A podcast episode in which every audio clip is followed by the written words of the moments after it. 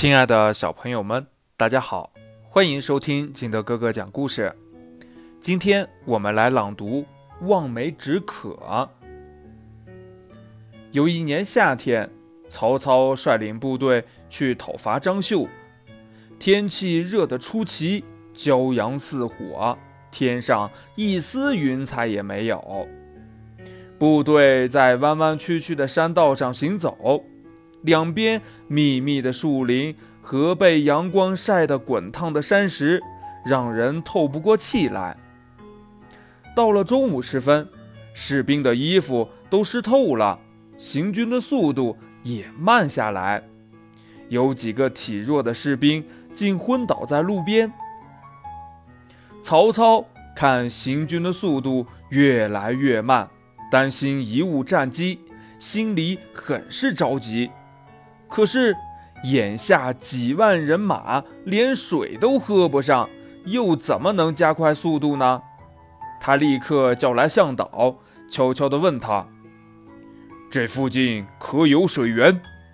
向导摇摇头说：“泉水在山谷的那一边，要绕道过去，还有很远的路程。”曹操想了一下，说：“嗯，不行。”时间来不及，他看了看前边的树林，沉思了一会儿，对向导说：“你什么也别说，我来想办法。”他知道此刻即使下命令要求部队加快速度，也无济于事。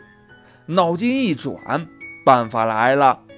他一夹马肚子，快速赶到队伍前面，用马鞭指着前方说。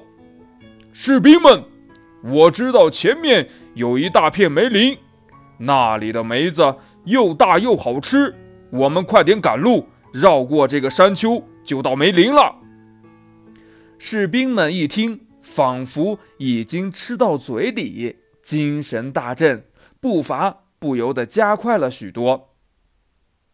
望梅止渴的意思是，原意是梅子酸，人想吃梅子。就会留言，因而止渴。后比喻愿望无法实现，用空想安慰自己。